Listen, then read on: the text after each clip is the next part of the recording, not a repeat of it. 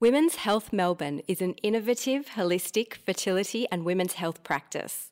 We are world leaders in IVF and egg freezing and provide our patients with every opportunity to achieve their goals. Our hand picked expert team provides the ultimate care experience for our patients. Reach us at womenshealthmelbourne.com.au and follow us at Women's Health Melbourne and at Dr. Raelia Lew.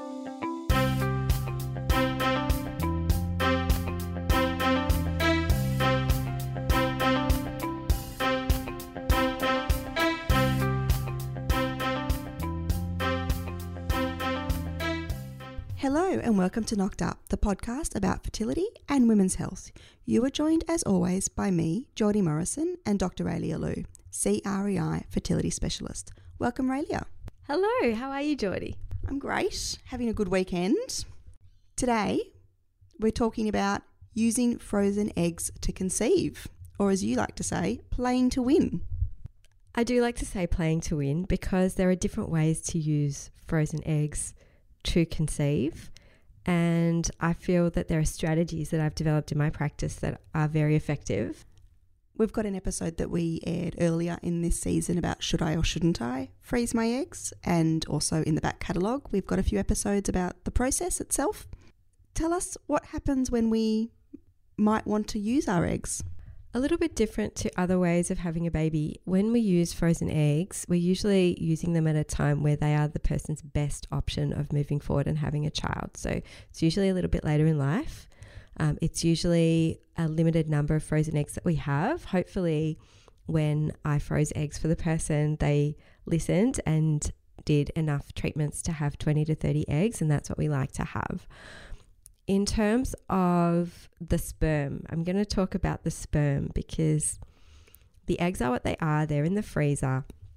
They're safe. They're going to have the same fertility potential as the day we put them away. But if you come back to use your eggs with a partner, the sperm that we use can be influenced over the months leading up to when we take the eggs out of the freezer. So, a really important part of playing to win with using frozen eggs is getting your partner to work on sperm health. Now, what that means is dedicating a few months pre treatment to ensuring optimal diet and lifestyle, antioxidant therapy, frequency of ejaculation, and ensuring that we minimize exposure to things like toxins in our environment endocrine dysregulators and making sure that we're getting enough sleep, that we're not burning the candle, that we are ensuring the sperm we use is in its best possible shape. At Women's Health Melbourne, we have a holistic approach to fertility and we can always have a chat to some of our other specialists to talk about what can be done even before you see me to use your frozen eggs for you and your partner to optimize your chance of being receptive and to optimize the sperm health so that we make the best quality embryos we can out of your frozen eggs. There will be some people who can't work on the sperm because they're using donor sperm and that sperm is already frozen. But hopefully, in that case, well, actually, if it's a known donor, you can do all the same things. So if it's if you're coming back with a friend who is a known donor. Um, if they are collaborative and working on the sperm, they can do everything that a partner can do to make the sperm healthy and at its best for fertilizing your frozen eggs. The next thing that we need to work on is your uterus and receptivity. And we want to make sure that there is no factor that could reduce your chance of getting pregnant with your frozen eggs. So we need to do a pelvic ultrasound, first of all. And we may decide to do a hysteroscopy, which is looking inside your uterus with a camera to take a sample. And what we want to do is make sure that we know from the start if there are any factors that could possibly reduce your chance of an embryo taking. We want to make sure that you don't have a polyp. We want to make sure that you don't have endometritis or inflammation of the lining of the womb. We want to make sure that your microbiome is regulated, you don't have any infections, and one of the tests that we ask you to do is a vaginal swab to check on that. We make sure that you have the best chance of a healthy pregnancy. We check that you are immune to important viruses to reduce your risk of catching a virus in pregnancy that could cause a miscarriage or a baby with a problem. Things like chickenpox and rubella, things like making sure that you're immune to pertussis. All of these things are important. We make sure that your nutrition is ideal for pregnancy. So that might mean putting you on a prenatal supplement. If you have other medical conditions, or if you're just interested in optimizing your health through diet, we have in our holistic team the opportunity to involve a clinical nutritionist in your care. That's particularly important for some people who have underlying issues like celiac disease, diabetes, sometimes a risk of diabetes, for example, um, if you have polycystic ovarian syndrome, getting that under control can help you have a healthy pregnancy. Optimizing all medical conditions that you may have personally, and that's going to be different person to person. Making sure all your medicines that you have to take are pregnancy friendly making sure that you're replete in vitamins, minerals, nutrients, iron, vitamin D. Pre pregnancy, this is all setting you up for success using your frozen eggs. So, we do extensively evaluate you.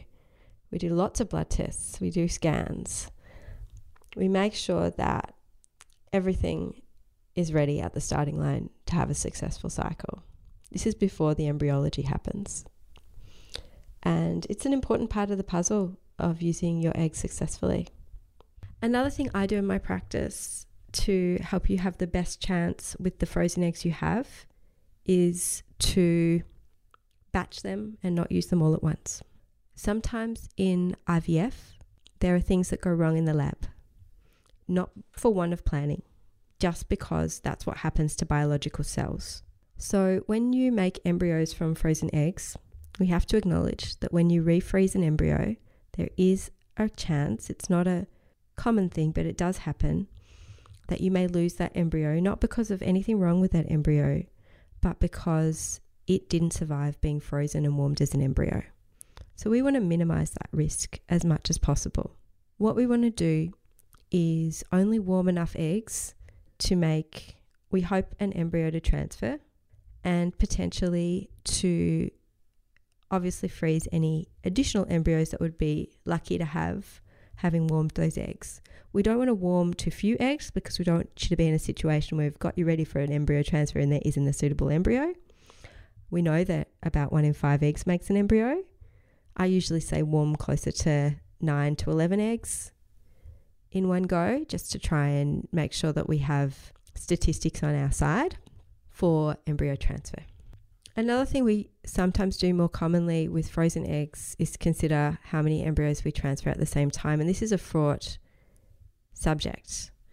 And it's one that requires nuance and discussion, and it's not suitable for everybody to have a double embryo transfer. And I would say for most people, it's not suitable to have a double embryo transfer.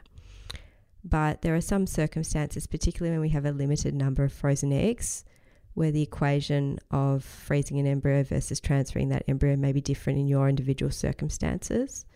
If that is the case, then what we would have is a very detailed discussion of your obstetric risk factors, the pros and cons, and ultimately the decision will be yours. But this is something we need to discuss, and it's part of the strategy of trying to get you pregnant with frozen eggs, and particularly pertinent to women who've frozen a lower number of eggs than what I would have advised them to do.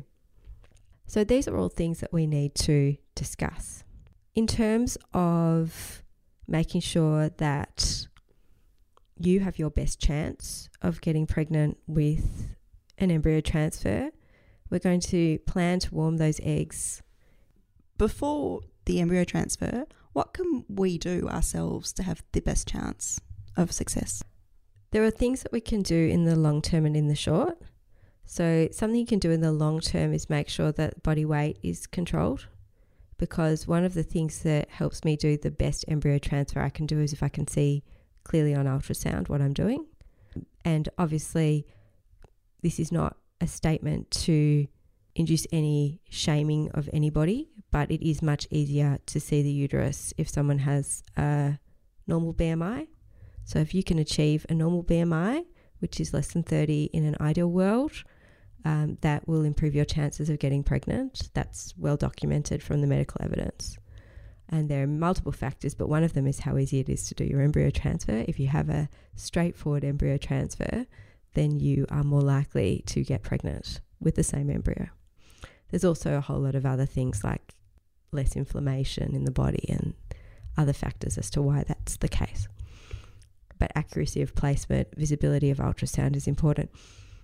Another thing to mention that is more much more short term in, in that term is following instructions prior to embryo transfer and making sure that you have a relatively full bladder at the time of your embryo transfer is very, very helpful for the placement of the embryo.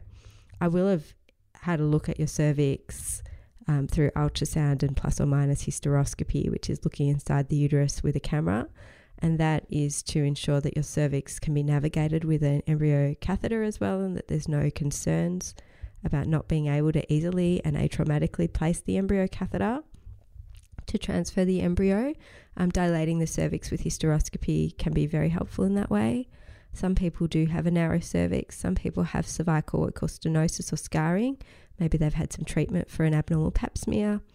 Uh, maybe they've had other surgery on their cervix that might have made it a little bit harder to place a catheter, or maybe they just have a very narrow cervix, as a lot of us do before we've had a baby. So, making sure that the pathway in is dilated and suitable can avoid traumatic embryo transfer. We want to warm eggs in a controlled fashion and we want to make sure that we're putting them into an environment where the uterine lining is thickened and receptive. Um, it's sometimes useful to do a trial cycle before someone has their eggs warmed, if especially if they're postmenopausal, because if someone has gone through menopause and they're having an embryo transfer in an artificially controlled cycle, uh, we can get the recipe right and make sure that everything looks as it should prior to putting the embryo back. So we can have a trial run to try and make sure that that is all perfected and that we know how someone absorbs medication and that we're going to get the levels correct and optimal. In a natural cycle, it can be a little trickier to warm eggs. We have to do some blood tests and ultrasound monitoring to make sure that that natural cycle is suitable for egg warming.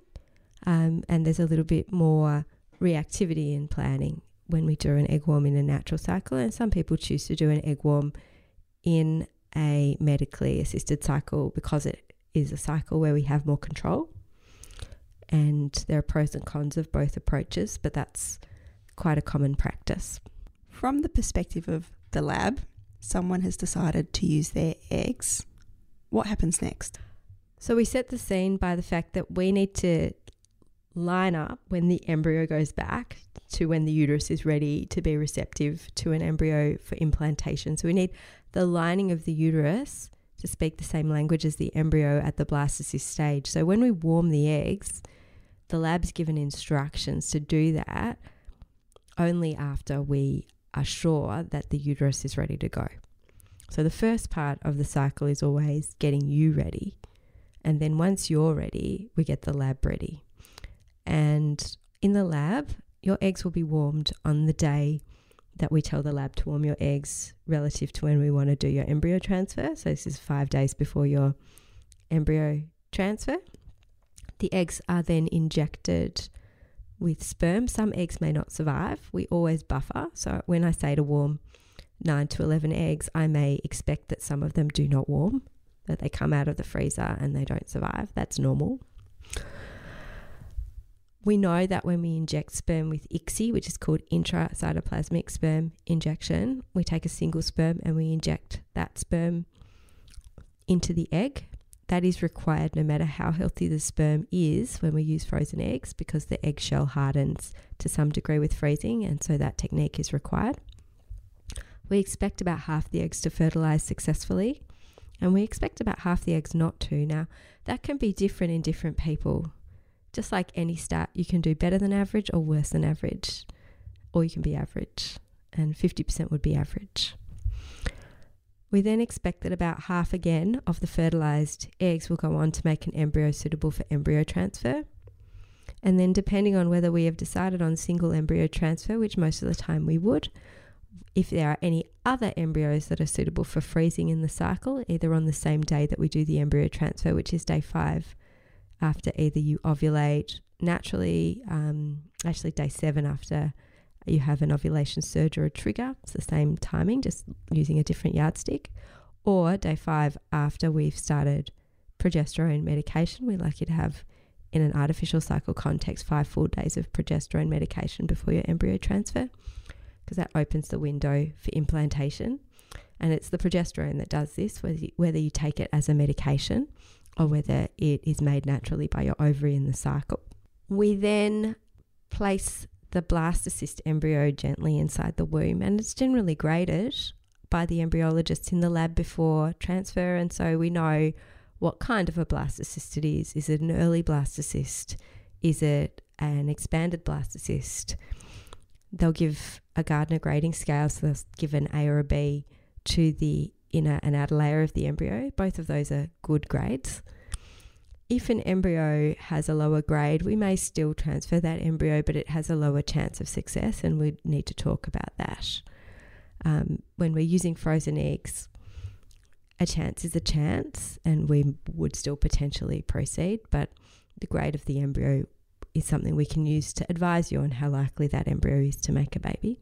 We can also culture embryos on and freeze them or transfer them um, in this type of cycle on day six, and that, that's something that's also reasonable in this type of cycle.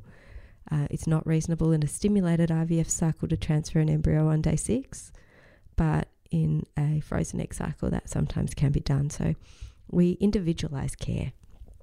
Every patient that I use frozen egg technology on to try and help them conceive, I'll be watching every step in that cycle and managing it personally, and I'll be communicating with them so that they know when things are going to plan, and if things are not going to plan, we'll talk about it. Um, most usually, things do go to plan. We'll then be measuring the progesterone in the patient's bloodstream to make sure that the progesterone medicine they're taking, and all of my patients, whether their cycle is natural or artificially planned, will be using luteal phase support.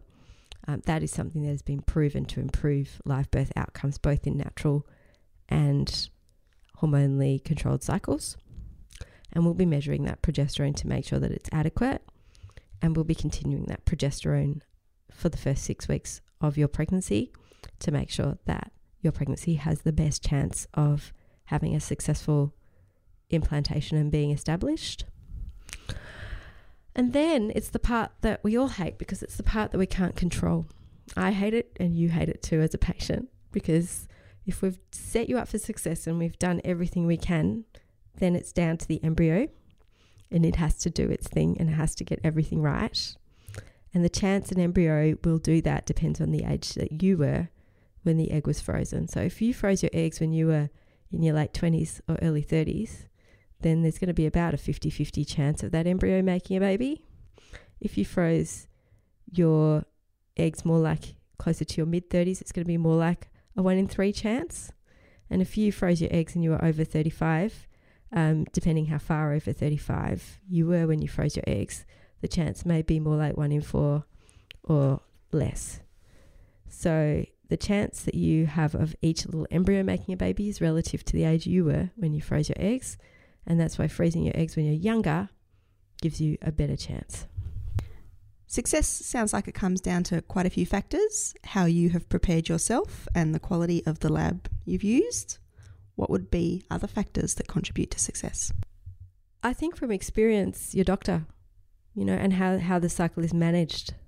It's not just the fact that you have eggs frozen, it's how you use them. And I think personalized care is critical. And I find that in my practice, the majority of my patients, and not all my patients, I have to say that, it's true that not all patients who use frozen eggs will be successful. But the majority of my patients are. And I think the factors that influence that are the fact that we have a holistic model of care at Women's Health Melbourne that we leave no stone unturned, that we check out all the different things before we get started if we can. Um, there are some things that are discovered as we go in IVF, and you know we can't check for absolutely everything. For example, some people do develop issues that we only find out about in pregnancy, but everything that can be found out, we try and find out before we get started. And that really sets people up for success. And then just strategy and personalized care. Managing each person as an individual. They're not in an IVF factory. Um, and we're very invested in your success. And I think that's having having a team invested in your success and holistically approaching your situation is what I call playing to win. Thank you, Raelia. To support Knocked Up, leave us a review or recommend to a friend. Join us on Instagram at Knocked Up Podcast and join Raelia at Dr. Raelia Lew. And email us your questions to podcast at womenshealthmelbourne.com.au.